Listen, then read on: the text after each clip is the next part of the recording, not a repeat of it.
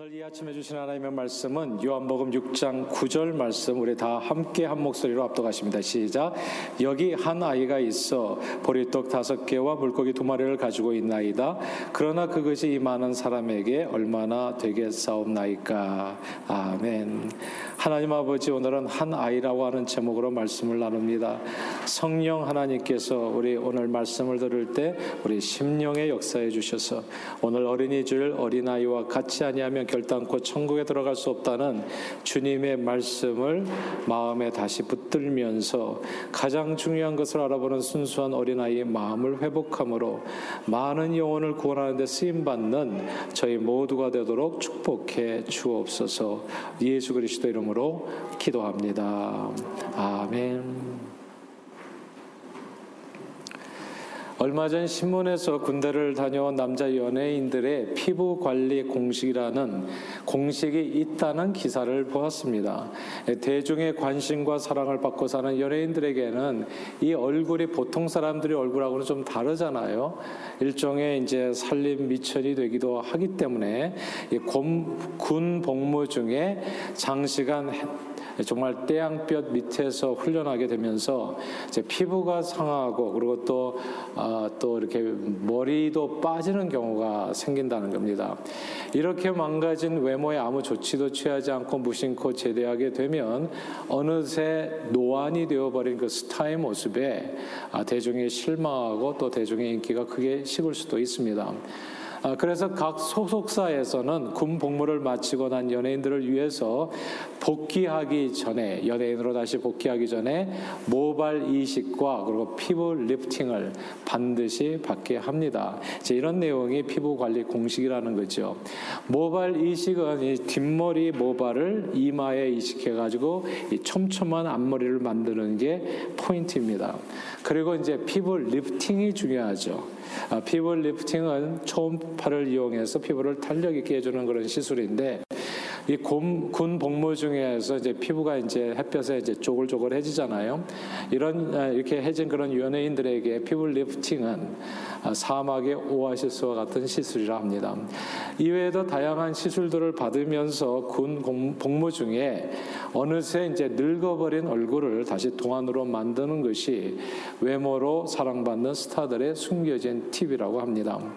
아, 그런데 노안을 동안으로 만드는 이 모발 이식과 피부 리프팅 등의 다양한 시술들은 군대 다녀온 남자 연예인들만 하는 것은 사실 아니지요.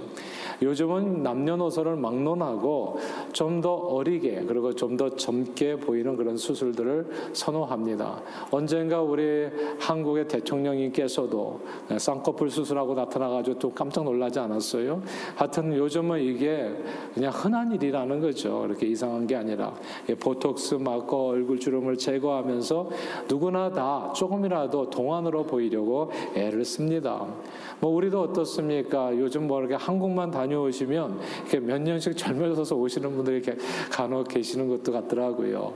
하여튼 한국만 다녀오시면 물이 좋아서 그러겠죠. 굉장히 젊어지시는 경우가 생기는 겁니다. 요즘은 누구나 다 어린아이의 얼굴, 동안을 다 갖고 싶어 하십니다. 그런데요.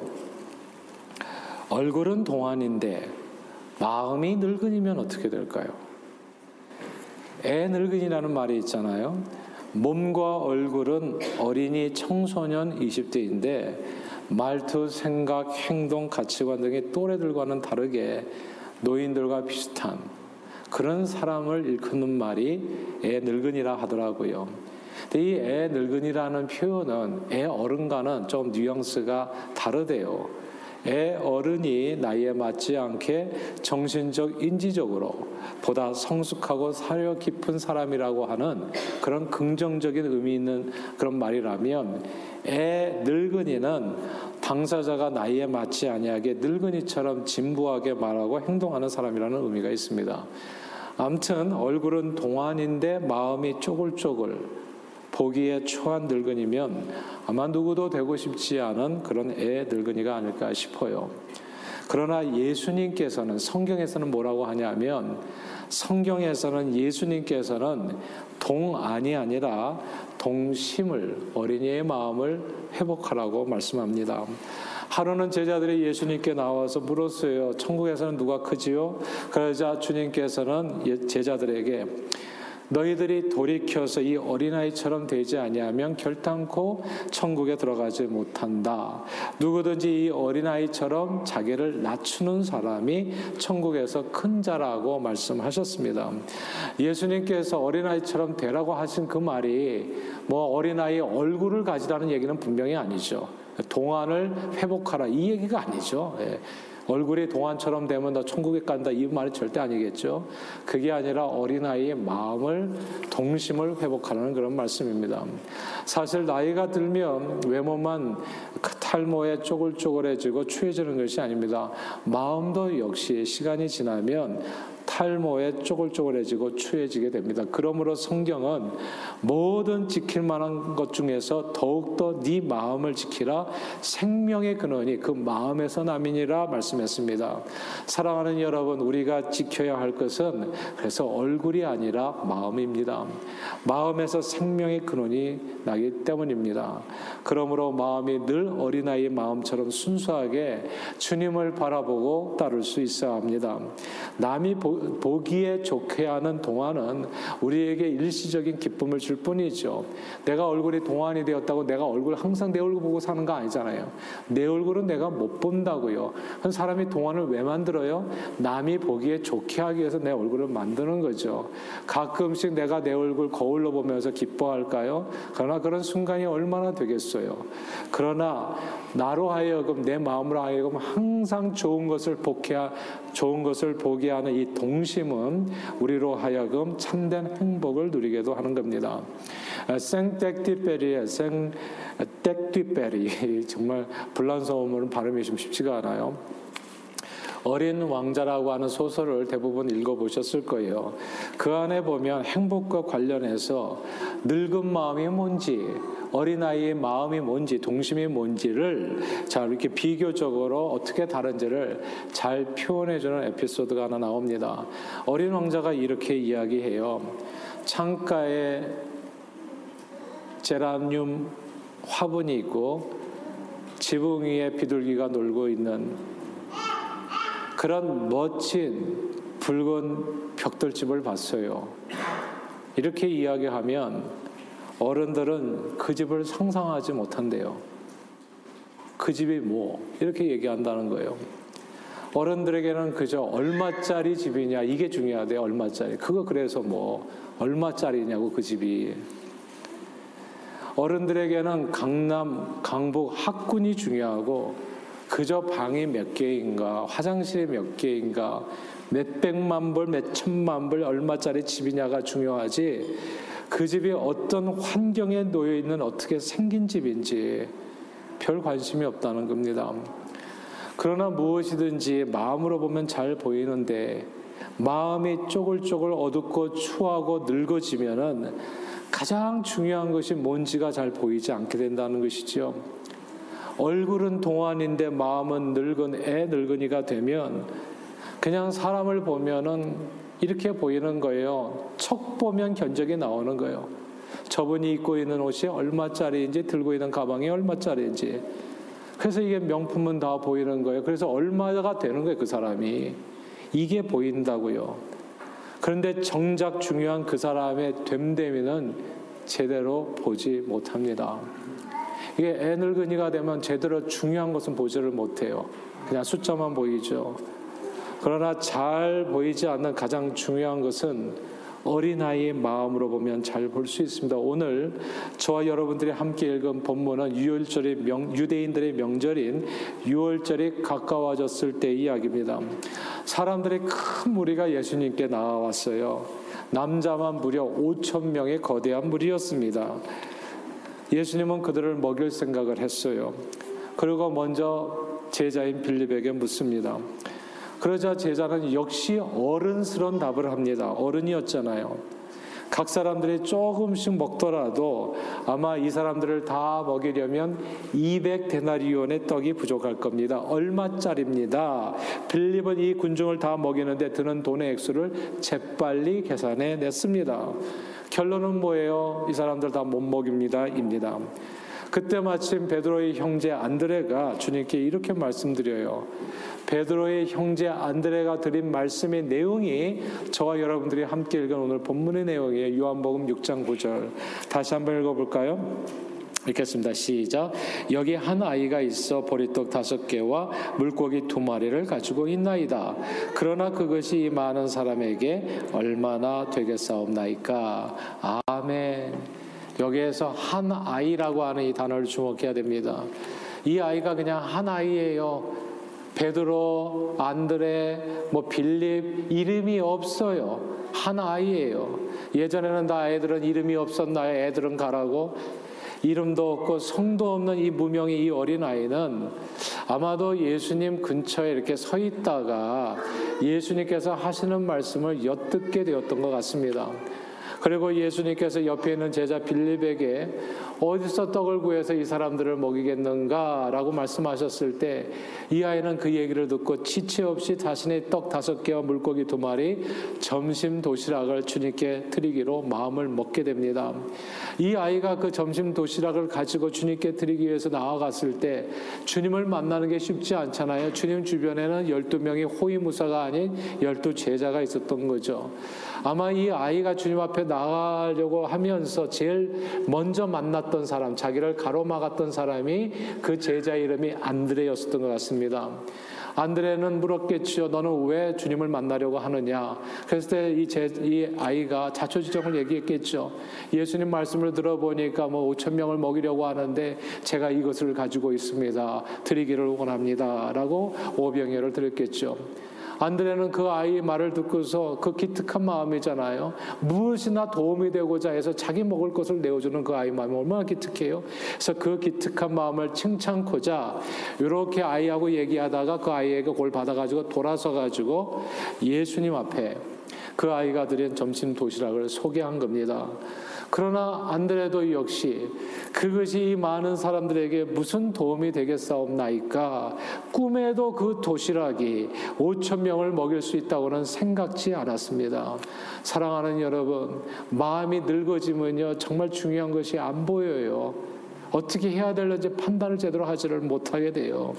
하나에게 보이는 아주 중요한 사실이 어른들에게는 하나도 보이지 않았어요. 빌립 안들의 어른들에게는 5천 명의 사람들과 그들을 먹일 떡이 얼마짜린가만 보였던 겁니다. 그러나 한 아이 눈에는 그 장소에서 중요한 딱 하나가 제대로 보였어요. 그것은 바로 예수 그리스도 생명의 떡입니다. 저는 예수님을 알아보는 이 어린아이의 눈과 마음을 그 동심을 저와 여러분들이 소유할 수 있게 되기를 주님의 이름으로 축복합니다. 오늘 본문에 이르기까지요, 사실 예수님께서는 이미 여러 차례 엄청난 표적을 보여주셨습니다. 요한복음 2장에 가나의 혼인 잔치에서 물이 포도주가 되는 표적 보여주셨잖아요. 요한복음 4장에서 가버나움에 있는 왕의 신하의 아들 그 아들이 죽을 병을 고쳐 주셨습니다. 그리고 요한복음 5장에서는 38년 된 불치병 환자를 치유해 주셨어요. 그 외에도 많은 병자들을 고쳐 주셨거든요. 정말 하나님밖에 할 수 없는 놀라운 역사를 이루어 주셨다고요. 그래서 많은 무리들이 예수님을 따라다녔던 거 아닙니까? 오늘 본문의 이 한 아이도 예수님의 그런 놀라운 소문을 듣고 예수님을 따랐을 겁니다. 이 아이는 예수님을 그 따르면서 순수한 어린 아이 눈으로 바라봤어요. 아이 눈에 비친 예수님은 가만 보니까 또 아이 귀에 들린 그 예수님은 가만 보니까 능치 못함이 없으신 구원자 하나님이셨습니다. 아이는 그래서 5천 명이 아니라 그 5천 명보다도 아이 마음으로 바라봤을 때 5천 명보다도 크신 주님이 보였던 겁니다. 그 생텍티페리의 그 어린 왕자에 보면요. 사막에 불시착한 비행사와 우연히 만난 이 어린 왕자가 사막 어딘가에 있는 샘물을 찾아 나서는 이야기가 나옵니다. 어린 왕자가 비행기 비행사에게 말해요. 이제 사막에 이제 다 내린 거예요. 예, 사막이에요. 앞을 봐도 뒤를 봐도. 그런데 어린 왕자가 말합니다. 사막이 아름다운 이유에 관해서요. 사막에 뭐가 아름다워요? 사막이 아름다운 이유는 어딘가에 샘을 숨기고 있기 때문입니다. 어른들의 눈에는 끝없이 펼쳐진 사막 밖에 보이지 않지만 여러분 같으면 어떻게 했어요? 사막에 내리면 어른들의 생각 제일 먼저 드는 생각 이제 다 죽었구나 이거밖에 무슨 생각이 나겠냐고요. 어른들의 마음은 이미 늙어버린 거예요. 늙은이 마음은 늙은 겁니다. 보이는 게 없는 거예요. 그냥 절망밖에는 없는 거예요. 끝없이 펼쳐진 사막에서 그냥 나는 죽었구나. 근데 아이의 눈에는 뭐냐면 그 사막 가운데 감춰진 샘물이 보이는 겁니다. 오늘 본문의 한 아이는 5천 명 사막이 보인 것이 아니라 그 5천 명 이상을 먹일 수 있는 샘물 주님이 보였던 겁니다. 5천 명이 그리고 그 사막이 아름다운 이유는 그 가운데 주님이 계시기 때문입니다. 사랑하는 여러분, 오늘은 어린이 주일입니다. 어린이 주일은 어린이들의 꿈과 가능성을 존중하는 미국에서 가장 먼저 시작 시작됐어요. 1856년에 시작됐거든요. 그래서 오늘날까지 6월 두 번째 주가 어린이 주일이죠. 네, 한국에서는 1956년부터 5월 5일 어린이날과 근접해 있는 5월 첫 번째 주일을 어린이 주일로 변경해서 지키고 있습니다. 세계 역사에서 이 어린이 주일이 왜 필요하냐 하면 우리가 살다 보면 자꾸 마음이 늙어서 그래요. 사람들이 맨날 거울을 보니까 자기 얼굴이 늙는 것은 알아서 자꾸 동안으로 바꾸려고 하는데 마음은 거울에 비치지 않으니까 아무도 마음을 위해서 노력하는 사람은 없어요. 그래서 하나님께서 하나님의 은혜죠. 1년에 한 차례 어린이 주일을 두어 가지고 어린이 주일을 통해서 네 마음을 한번 아, 그 거울에 비춰봐라. 기회를 우리에게 주신 거예요. 마음을 비춰보고 네 마음이 얼마나 추하게 늙어 있는지를 깨닫고 돌이키라는 말씀이겠죠. 세계 역사에서 어린 아이들은 어떤 위치였습니까? 오랜 세월을 두고 예외 없이 당장 생활비를 못 벌어내니까 그래서 오랜 세월 동안에 어린이들은 무시되어 왔습니다. 그냥 어비주의 대상이기도 하고 폭력의 대상이기도 하고 그다음 폭언의 대상이기도 했었죠. 성경 시대 어린이들은 인구 개수에도 들어가지 못하는 존재였습니다. 오늘 본문에 5천 명도요 남자 성인들만 개수한 숫자거든요. 제가 어릴 때 그래서 우리 친구들은요 누구나 다 빨리 어른이 되고 싶어 했어요. 그러니까 그냥 초등학교 때부터 그러니까 뭐 부모가 시키는 대로 맨날 심부름 해야 됐었잖아요. 애가 뭐 이렇게 시키는 대로 심부름하는 사람보다도 가만 보니까 어른을 맨날 시키는 사람이에요. 그러니까 다들 어른이 되고 싶어 했어요. 그리고 또 어른들이 그러잖아요. 애들은 가라고 뭐 술 담배도 하지 못하고. 그러니까 애들은 어렸을 때부터 빨리 커서 술 담배 하고. 그리고 어렸을 때는 또 학창 시절에 보면은 또 영화관도 제대로 못 보니까 또 이게 레이디를 알던 것도 못 보니까 빨리 커서 19금 이상 되는 영화 좀 보고 싶어서 애들은 다 빨리빨리 어른이 되고 싶어 했어요. 그러면서 어떻게 해요? 자연스럽게 어린이의 시각과 마음을 잃었습니다.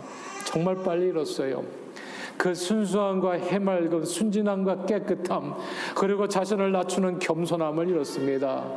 어린아이의 마음, 동심을 잃으면서요, 정말 소중한 것도 함께 잃었는데 그게 참된 행복입니다.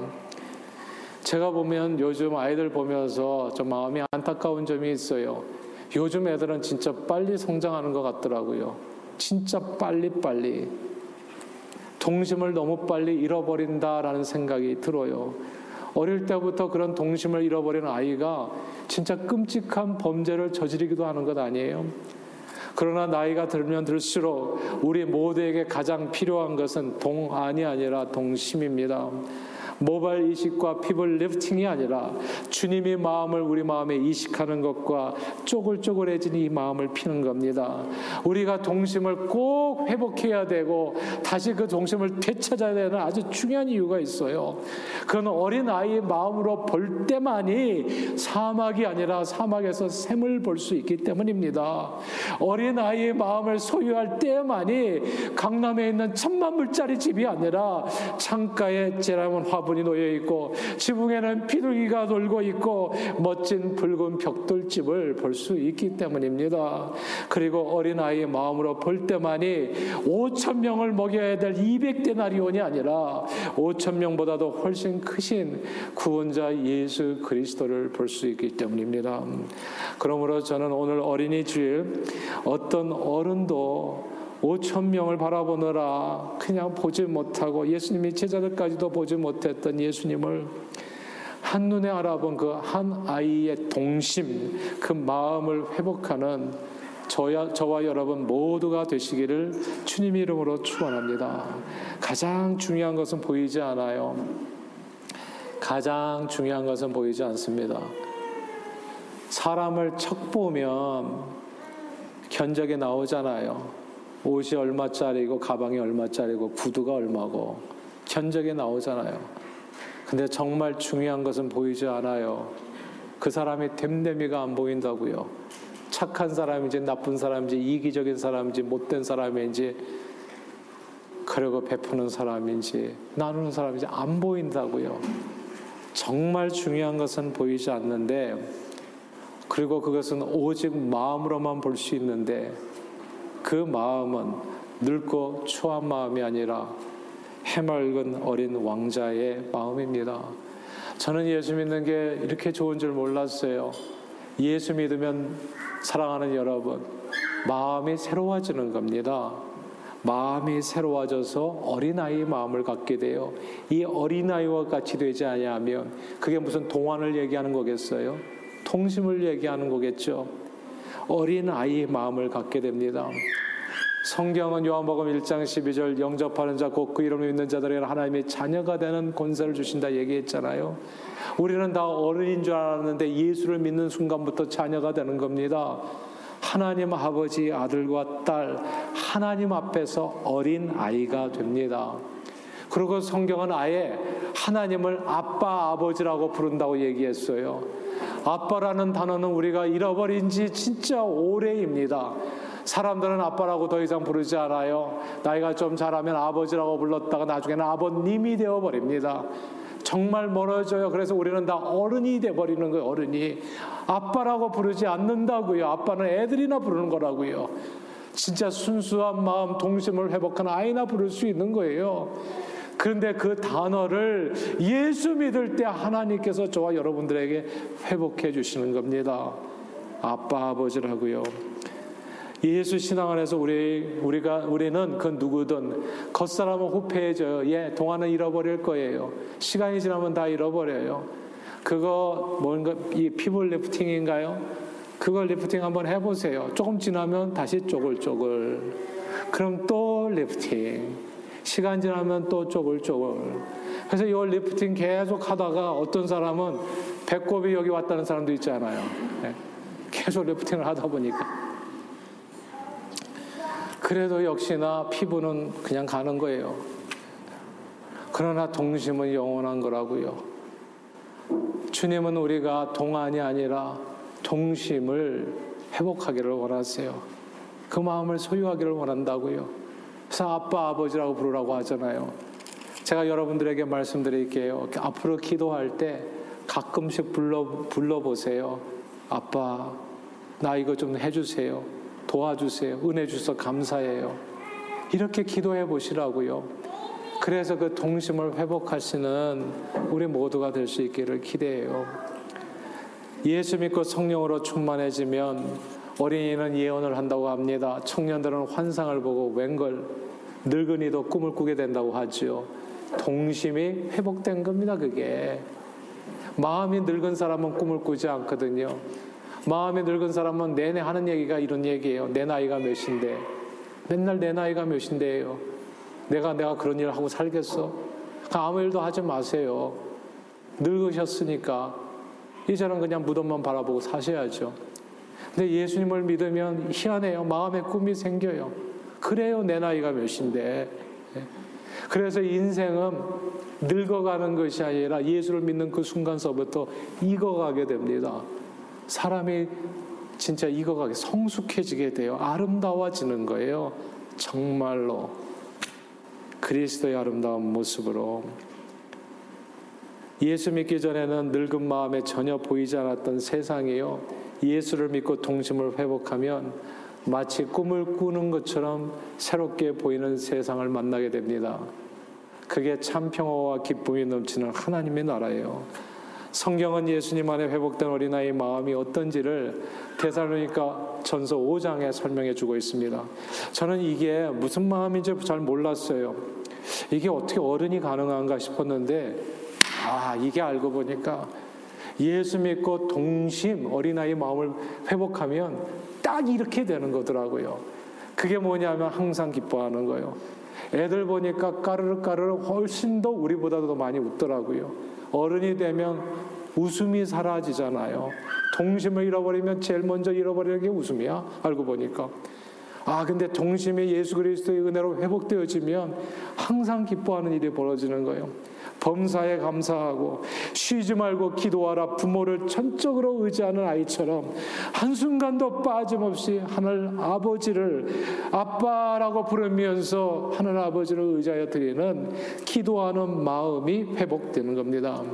저는 저와 여러분들이 이 동심을 회복할 수 있기를 바랍니다.